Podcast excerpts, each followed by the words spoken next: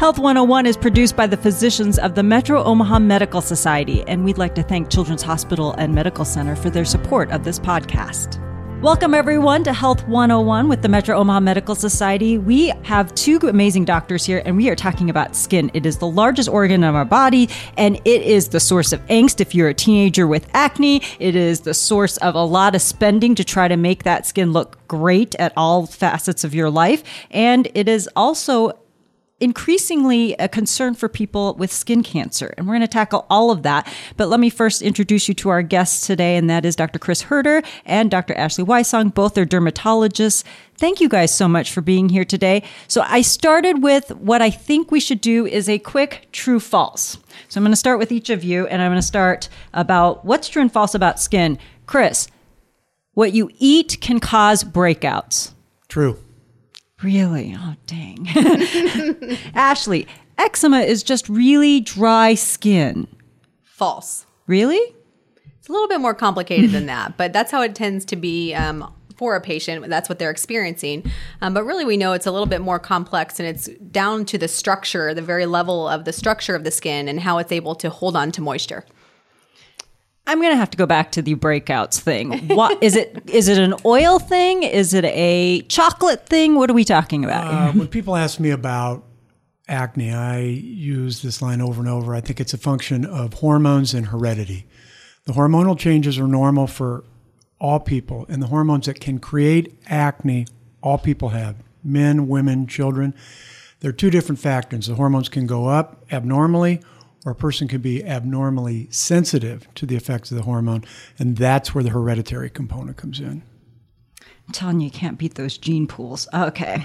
Okay, Chris, next is yours. Rashes are contagious. Um, a small percentage of rashes are contagious. Most rashes are not contagious. It's a small percentage. Ashley, let's ask about bl- uh, warts. Mm-hmm. Are they contagious? Yes, warts are contagious. Um, they're actually caused by the HPV or human papilloma virus.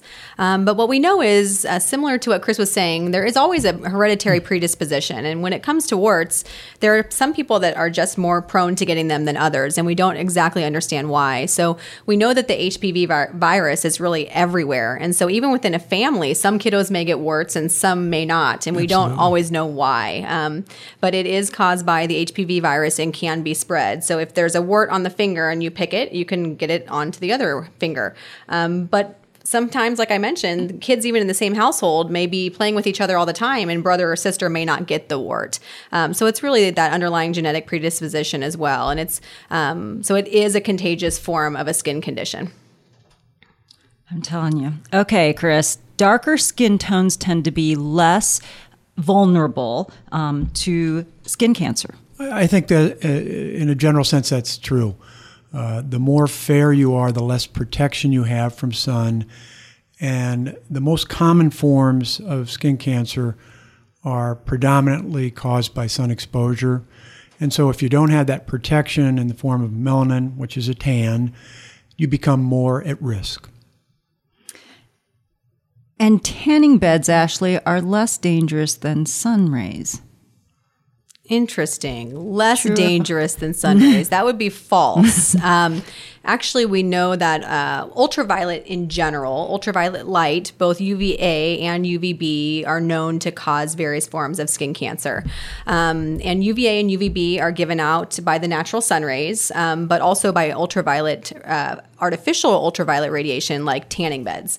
Uh, and so typically those tend to actually be giving out a higher actual dose of ultraviolet radiation than in what you would typically get out in the sun. Which then leads us to the discussion that I think we hear in popular discussion that you basically should wear sunscreen all the time, whether you get in a car and commute 10 minutes to your office and stay in an office all day, or whether you go outside and play at the beach. You should always slather sunscreen. But now everyone is asking the question about safe sunscreens and chemicals because there's a lot of questions about what's absorbing into the skin. Is it cancer causing in itself? Chris, can you talk about why everyone's concerned and what we should be concerned about? And even for the environment, too, there's a factor, isn't there? There is indeed. This is a really hot topic right mm-hmm. now. It's all over mainstream media. Uh, and the issues are chemical sunscreens versus mineral sunscreens. So, chemical sunscreens, there's two factors that I would say. They've determined that they can bleach uh, coral reefs, and so there's an environmental thing, and they've been outlawed in Australia. And I think Key West, Florida already has legislation for that. So, if it's damaging the environment, obviously that's a concern. The other thing that's going on right now is these chemical sunscreens, they're starting to take a look at them and they're determining when people have the sunscreens on for not even that long a period of time, they're able to detect some of the chemicals in the bloodstream. So the big uh, question now is what does that mean? I don't think we really know. There's some preliminary stuff on maybe it's affecting your thyroid function and some other things. I think it's it's wide open right now. Mm-hmm. But if you just look at the environmental factor alone, and I, I don't I, Ashley, you probably agree with me. I'm starting I'm starting to steer my patients more towards the mineral sunscreens. Mm-hmm. Mineral sunscreens, the two minerals, uh, the elements that we're talking about, the compounds are titanium dioxide and zinc oxide, and the majority of sunscreens do not have them as the as the only ingredient. And what I tell patients is, if you want to find these sunscreens, Google it. Google mm-hmm. mineral sunscreen, Google titanium dioxide sunscreen, and options come up. And also, if you go to a place like a Target or someplace, flip it over and look at them. The ones that are marketed for infants and small children, a lot of times have that in it. Yeah, I agree. And I, would love to add to this too. I completely agree with Dr. Huerter. And I think in general, when it comes to ultraviolet radiation, there's no such thing as a safe tan. And so, the very beginning of your question, you were talking about, you know, do we need to be using sunscreen? Absolutely. I think um, in general, we recommend as board certified dermatologists that patients remain sun safe. Now, that doesn't mean that you can't enjoy all the things you like to do and go to the lake and, exactly. you know, enjoy your baseball game of your sons. You know, I think we all want you to be out there enjoying the outdoors, but we can do it in a sun safe way. And so sunscreens are one way, um, but we also recommend, you know, ultraviolet protective clothing. And so, in addition to looking for SPF that you can rub on your skin, now every major clothing manufacturer makes UPF or ultraviolet ultraviolet protective factor rated clothing. And so I really encourage my patients to wear that as well. Um, in addition to what Dr. Huerter was saying about um, sunscreens, you know, I, I, think we've got to do more and more um, and, and, do some more research. Um, so what the comment what the media is really latching onto is um, a single study that was recently put out by the FDA in JAMA Dermatology. That's the Journal of the American Medical Association, and they actually looked at um, 15 patients and they had them apply a very large amount of these chemical sunscreens to the body four times a day, much more than the average person would use. Um, and then they measured the level of the chemicals within the blood. And really, the FDA has a has kind of a, a borderline number that if you if anything you put on the skin is going to be absorbed into the blood at some at some level. And what we don't understand and what we need further studies on is just because it's absorbed in the body, what does that really mean long term? Um, really, I've, I have a whole lecture that I give about debunking myths mm-hmm. around sunscreens because there are, there are a lot of myths out there about these chemical blockers um, causing hormonal effects, causing thyroid effects. A lot of those studies were done in rats and not really in humans, and so we have a lot more to do. But I would absolutely agree with Dr. Huerter. Um, I think we're all shifting toward um, discussing the if there are any concerns by patients using the zinc and titanium products. Um, in general, those tend to be blockers. They sit on this top level of the of the skin. If they're not micronized, they really are not absorbed into the body, and so they are in that case quote safer. Um, but I think in general, as board certified dermatologists, we still feel like um, chemical sun sunscreens are safe. All of our natural all of our national guidelines are suggesting they're still safe, but we do have further work to do. Well, I think the other place where we seem to have problems with is quantity and reapplication. I mean, if you're wearing the clothing, you know, like if I'm wearing a shirt and pants, that's mm-hmm. just supposed to do it. But then, you know, how much I put on my face and my arms, you know, my lotion is teeny tiny. And sometimes I've heard people say a shot glass is your entire body. And I think that seems like an awful lot. Like, I, I think that the vast majority of people do not put enough sunscreen on, mm-hmm. and it's it's hard to quantitate it. And as dermatologists, we're talking about grams mm-hmm. of this and that. It doesn't translate to the general population. I love the protective clothing. I push it like crazy. And one other caveat are swim shirts. Mm-hmm. If you go to a little community pool now, you see a ton of these little squirts running around with these t-shirts, and kids are getting to the point where when the mom says this is what we do, it's like seatbelts. They do it their whole life. Right. So I really push that. I push it for adults too. That way you go to the beach, you, you go to a lake, you put your shirt on, you wear it all day, and at the end of the day, you rinse it off and you take it off and you're done. And it really decreases the amount of sunscreen you have to put on. Mm-hmm. When you have to put it on your whole body and you're boating or mm-hmm. whatever, look, it just, it rarely is done the correct way and they don't get the adequate protection. And, well, and you don't reapply either. I mean, well, I don't recall that I ever, st- I stick it on at the front end and go, okay, I'm good, right? patients come in and say sunscreen doesn't work. Yeah, it does too. yeah, it works it works, but you've got to apply the right amount and you've got to reapply yep. often. And so, what we typically recommend in our offices is reapplying every two hours or more frequently if you're sweating a lot or in the water. And so the reality is most patients just don't do that. I mean, I don't think any of us in this room could even honestly say that we probably do that, which is where that that you know ultraviolet protective factor clothing can really make a big difference. Completely agree. Oh my goodness. And then I, I think there's an area that I'm trying to figure out because I feel like we have a lot of discussion point is um, we know that your everybody needs a certain amount of vitamin D. And when I hear people who are opponents, proponents of anything, they talk about this vitamin D factor and that the sun is a source of vitamin D. And then if we live in a northern climate, we get less sun. So that, you know, some doctors say take a supplement in the winter because you're not getting enough vitamin D naturally because of environmental play that against sun protection against you know where where does that fit in? Because i don't feel like i know and either of you you know feel free to weigh in. I i, think vitamin d is important. I, I i think the science is irrefutable that it's it's a benefit. The way that i deal with this is i take vitamin d and that's what i advocate for my patients. The, the flip side of it is just a little bit of sun can shoot it up.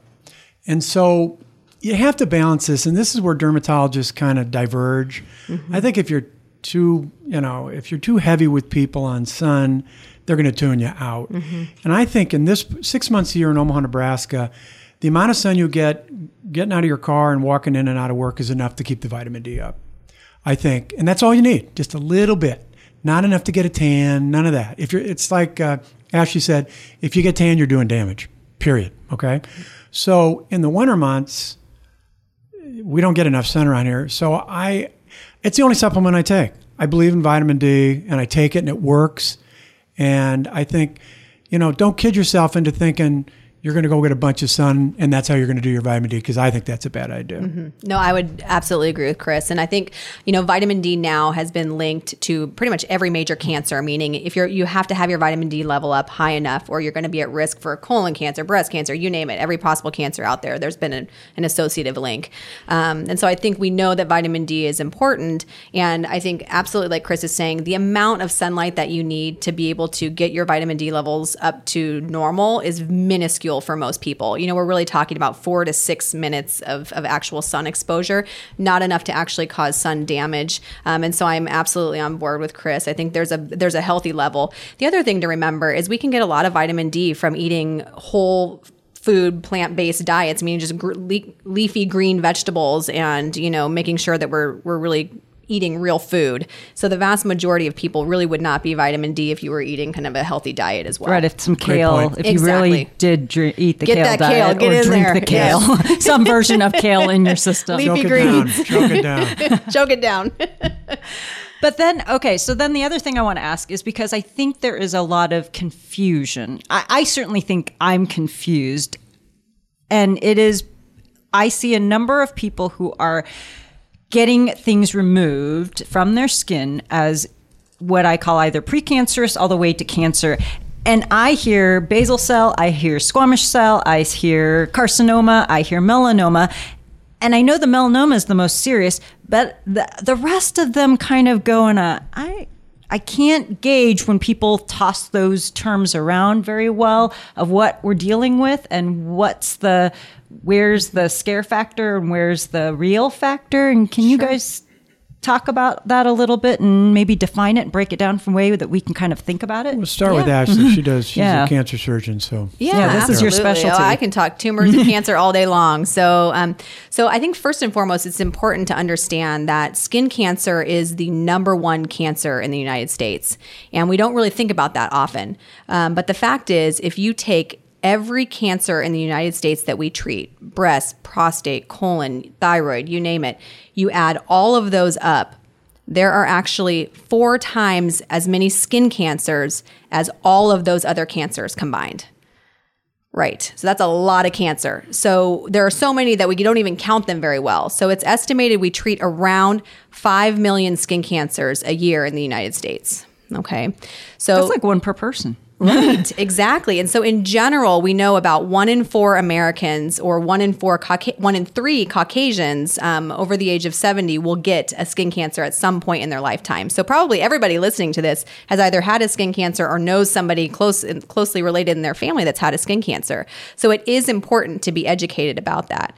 Um, in general, there are three major types of skin cancer. Now, we treat, uh, Chris and I, you know, hundreds of different rare forms, but there are three major common types.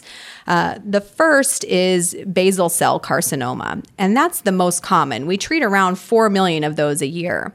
Um, and those are found primarily in sun exposed areas. So, sun is the number one risk factor, and it's more common uh, in Caucasians. And it is, it is one of those tumors that fortunately is very highly cured um, with several different treatments that can be performed by a board certified dermatologist in the office, um, either under, under local anesthesia or no anesthesia. If it's a superficial basal cell, we can even treat it with creams or um, you know basic basic procedures. And so, of basal cell carcinomas, while they have very, very rarely will go outside of the skin to other parts of the body, they can continue to grow and become very locally aggressive, ulcerating, bleeding. Um, and so we typically recommend treating those. The second major type of skin cancer, the next most common would be the squamous cell carcinoma. And we treat about a million of those a year in the United States. Now, uh, different than basal cell carcinoma, around 3 to 5% of squamous cell carcinomas can go outside of the skin to other parts of the body. And this is actually an area of interest for me from a research standpoint. Um, but also, I think in general, our field is really moving right now, and we're getting better at predicting which of these squamous cells are higher risk for going outside of the skin to other parts of the body. And so it's really important that you're seeing, you know, a board certified dermatologist with, with training in oncology to be able to kind of break it down and give you an idea of how high your risk is. The third most common type of skin cancer, and what we think of as typically the deadliest form of skin cancer in terms of chances of it going outside of the skin to other parts of the body, is the melanoma. We treat around 90,000 melanomas in the United States. And uh, this is one that I think both Chris and I are probably watching really closely, particularly in our state, because we are seeing a rise in the diagnosis, the, the diagnoses of melanoma in the state of Nebraska, particularly among young women under the age of 40. Um, and so melanoma does the essentially the longer it's on the skin, the longer the delay to diagnosis, the higher the chance that it goes deeper into the skin and can get into the blood vessels or lymph channels and take those melanoma cells outside of the skin to other parts of the body. And so that's, you know, melanoma is one that really, um, depending on the depth of the tumor, can be treated by a board certified dermatologist or can be treated by a surgical oncologist or a head and neck surgeon uh, if and when we need to check the lymph nodes. And also, thank you so much to Children's Hospital and Medical Center for supporting this podcast. This podcast is generously supported by Children's Hospital and Medical Center. Children's is the only full service pediatric health center in Nebraska, providing expertise in more than 50 pediatric specialty services to children across the region and beyond. It is home to Nebraska's only level 4 newborn intensive care unit and the only level 2 pediatric trauma center.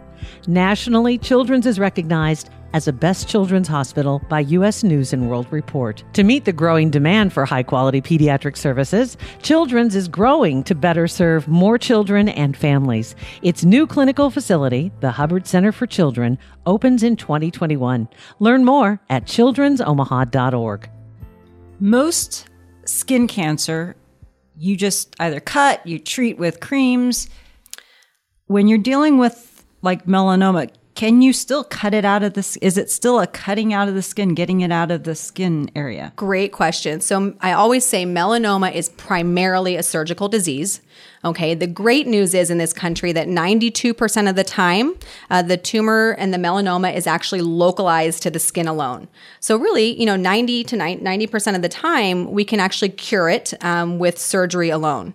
Okay. That other kind of 8 to 10% of the time, um, those melanomas are at higher risk for going outside, or they have actually already metastasized and gone to the lymph nodes most commonly, or to the liver, the brain, other parts of the body. And so, when that's the case, uh, patients really need to be seen in a multidisciplinary center where they can be seen by dermatology, surgical oncology, medical oncology for sometimes new chemos or um, immunotherapies, which we could, that's a whole other discussion, um, and where we can be managed in a multidisciplinary fashion. And if we're seeing young women, women who are in their prime of their life under 40 who are getting melanoma. And we're and we are seeing rates of skin cancer rise. I mean and people are still you know not taking precautions and all of that. What in the world do we what is it we're that they're not understanding? Because they're going to face all of this. What you know there was a interesting uh, uh, study that was done at the mayo clinic where they looked at women, young women under the age of 30 with melanoma. And in the study they did, 97% of those women were tanners. And it's interesting that the number one location for melanoma for adult women, oddly, is on the lower extremity, the calf area. And everybody wants to know why. Everybody always asks that. And I think it's odd myself. But I can't help that laying on a tanning bed, your calves are up against that light, you're getting blasted. And these young women that tan, uh, it, it's a cultural thing that has to be changed. And I think it is. I really do. I think it's. Mm-hmm. I think little by little, the tanning thing is. Uh, it's no different than smoking cigarettes. I mean, it's it, it, it causes cancer, and so I think the the attitude is changing. But the one other thing I'd say about all this, skin cancer remains epidemic in the United States, but but the treatment options are phenomenal. Uh, Absolutely. Just go get some help. Uh, Your survivability is so oh, good. My, the survivability is incredible. Even the dangerous melanoma that everybody's mm-hmm. so afraid of, as Ashley said, the, the numbers are good. You get in, you know, if, unless you ignore it, mm-hmm. then your your numbers drop. So go, you, you you have something growing on the skin, go get it checked. Absolutely, yeah. I think that's if there's anything that people listening take home from today, if there is something new, growing changing, bleeding, not healing on your skin, absolutely go see your primary care physician or your board certified dermatologist because the key to all of this is finding it early. And the vast majority of these cancers are highly curable um, if they're found in the early stages. Because there is such a tie between your skin and how you look, let, we got to talk about this. What is considered by you guys good skincare? Uh, you know, I'm a, I, I'm a, I take a simple approach, and I think that you know, women in particular are, are more prone to do more things. Men get up and you know shower and walk out the door. Uh, I, I think that um, depending on your skin type, uh, as we get older, we make less oil. Mild cleansers uh, are really big. I think limit the amount of soap you use in the shower. Moisturizers are, are great, particularly in the winter in this climate.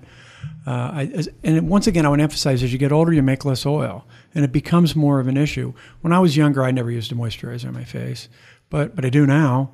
And then you can combine that with a little sunblock too, uh, which is a nice thing. So, and then as far as makeup, um, I'm going to defer this to Ashley, but but I'm also a real advocate for simplicity. I think that I explain that you know, some women are doing products and one product's pulling this way and the other product's pulling this way, and uh, it doesn't make any sense.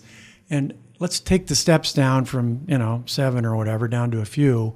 But I'm going to defer the, the cosmetic thing to Ashley. Well, yeah. Ashley, came from University of Southern California at one point, so she knows what the obsession with skin and appearance and all oh, of that yes. looks like. Oh yes. And and I really do think, I mean, you ask most people, especially women, and they pull out a drawer full of potions, lotions, toners. Some things are in the hundreds of dollars. And you know, there's that consumer victim in me that's like isn't all the same?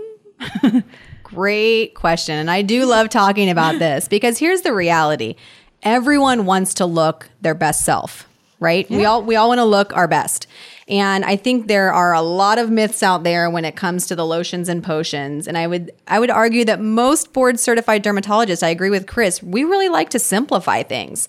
Um, I hate to burst the bubble today, but to be frank, if you're spending more than ten or twenty dollars on your moisturizer, you're wasting your money. Completely agree. Um, and when I talk about if you want to look your best self, here's kind of the regimen that I like to to uh, prescribe, if you will. Number one, as Chris said, first and foremost, the best thing for anti-aging and for looking your best is sun protection. Okay, across the board, period. No matter what your skin type, no matter what your background. Um, preventing ultraviolet damage to your skin is going to absolutely be the number one way that you can look your best self for the longest amount of time. Number two, I absolutely agree with Chris. Um, as we get older, our skin makes and holds on to less oil, which really can um, age the face pretty significantly. And so I think getting a hold of a, a good moisturizer, which could be something like even a Cetaphil or a gener- generic brand with no fragrance, and there's really no reason for all those additives.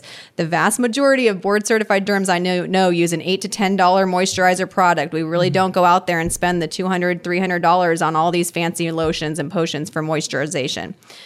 The third thing I say to my patients, and this is the only other thing other than SPF or sunscreen that's been shown to prevent wrinkles, to help with um, sun damage in terms of brown spots, uh, to help with fine lines, is going to be a topical vitamin A derivative. Um, over the counter, that would be in the form of retinol um, from your board certified dermatologist. That would be the in the um, brand name Retin-A or the the um, generic name Tretinoin.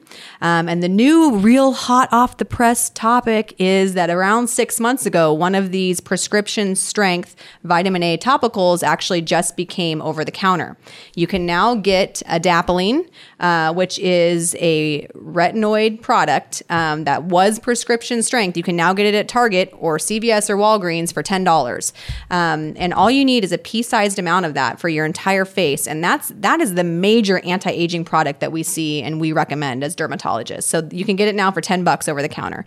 Um, the fourth thing I say for people who really are trying to push it and want to do something else is just kind of talking about the whole concept of antioxidants. And so that is in the form of really eating well. You know, mm-hmm, I think that mm-hmm. people who eat well, who eat, you know, leafy green vegetables, fruits, you know, um, a whole, you know, real food that can absolutely improve your overall skin tone. And there is some data for some of the topical antioxidants like topical vitamin C, topical vitamin E, and there are some different, there are some lotions and potions with those ingredients that can be slightly more expensive, like $30 ish.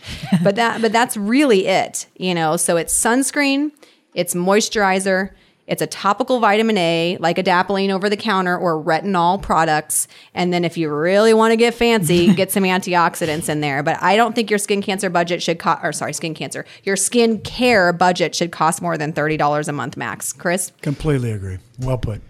How about water? You know, I think water's good. Hydration's important. Excuse me. I, I, I think that you got to be careful. I think you can maybe overdo it a little bit. I mean, your brain usually tells you when you need it. Um, I, I, think I think water's important, hydration's important, particularly during the day if you're drinking a lot of coffee and things like that. And um, and so I think that matters. Mm-hmm. You know, for you to be low enough on water for it to affect the appearance of your skin, you'd have to be pretty low. So I think use common sense, but if you can drink too much water too. So much of this is not only what we do proactively in terms of how we go outside and deal with the sun, but there's a good chunk of this, is it not, that is completely hereditary for how you wrinkle, where it wrinkles, where your skin goes, your elasticity. I mean, there's some things you can't fight in the Mother Nature rule. Eh, Uh, am I right about that? I, I, think you're completely right. And every field of medicine deals with genetic predisposition. And we end up talking to our patients and say, look, we're not going to be able to beat that component, but we can work around it and we do it, and we do it in dermatology. Other specialties do it as well. Genetics are there. Realize it. Uh, let patients know what that means, and say, "All right, how, how are we going to work around that?" And you can lower your risk factors for all kinds of stuff and the genetic thing doesn't have to come to fruition.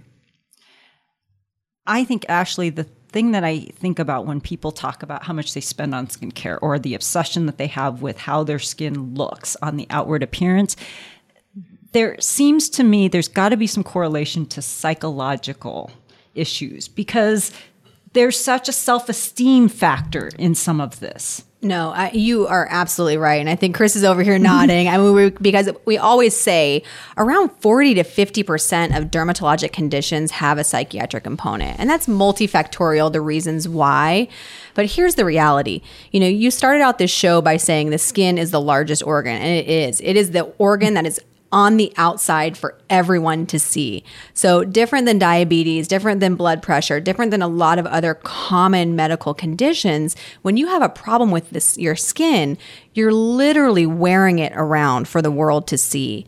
And so the vast majority of patients that Chris and I see in our clinics are they're distressed. You know, they're they are very upset because unlike diabetes or blood pressure, everyone they come into contact is asking them, "What's wrong with your skin? What's wrong with you? Are you sick?" You know so patients come in with a very large psych overlap because because they truly are distressed. Um, there are some conditions that have a true association with with psychiatric disorders and there you know those are few and far between but we know that there is a huge psychological and psychiatric component to the vast majority of dermatologic disease. So i have to ask this of the two of you because one of my best friends is a dermatologist and I swear that every time I see her, and she and I don't live in the same state, she's doing a quick scan of my face. She's doing a quick scan of my skin. And I always think if you are a dermatologist, when you meet people, are you automatically looking at them? I mean, can you just not help it? I got to be honest. When I'm not working, I'm not working. I let it all go. Oh, that's you know, great. Unless, that's great. Unless it's a public safety thing, I, I rarely in my life I, you'll see somebody that you just tap them on the shoulder and like you really need to get that you need to go see somebody about that. You know, I, I very, very rarely do that, but boy, I let the little stuff go. I don't even notice it. I, I honestly, I, I, I mean that mm. honestly. Yeah. Yeah, I agree. I think most dermatologists, when your brain is off, your brain is off. But I will tell, I will be honest, there are times when I'm caught in the very, you know, engaging conversation, and it's what my husband calls, "Oh no, she had her, she got her derm eyes on." it's like all of a sudden I zoom in on something, and I'm not usually thinking about it. I'm not going to tell you anything about it, but sometimes you just mm-hmm. can't help it when your brain is always trained for it. But no, in all seriousness, like Chris said, we typically when we're off off duty, we're off duty. But, but um, what Ashley's talking about, the things she's zooming in on are things that are health issues. Right. As opposed to people that are concerned because maybe they've got a little discoloration or blemish or that's the stuff we just Oh yeah, we don't even see that. don't yeah, even see it. No. Doesn't even no. interest you. right. Well, you guys, thank you so much. I feel like this was so enlightening. I, I really do think I'm a skin um, skincare victim. I really am going to have to go get some help about that. We'll talk about that. yeah, later. we're going to have to talk about that. Um, but thank you guys both for just really delving it in, making it real, and hopefully giving a lot of people information that they need and awareness. I mean, really, we've got to get people to think about this in a different way, incorporate it in their lives in a ways that they can do it without feeling cumbersome. You know, I think that's the problem for people. It's got to be easy. So thank you both. Thank you guys for joining us. We'll see you next time. A Parkville Media Production. The information shared in this podcast is for informational purposes only. The views and opinions expressed in this podcast belong solely to the presenters and do not represent the thoughts, advice, or opinions of the Metro Omaha Medical Society. The information contained in this podcast should not serve as the basis for any medical treatment and is not intended to be a substitute for actual medical advice. Before making changes to your healthcare plan or a loved one's, always consult with a healthcare professional.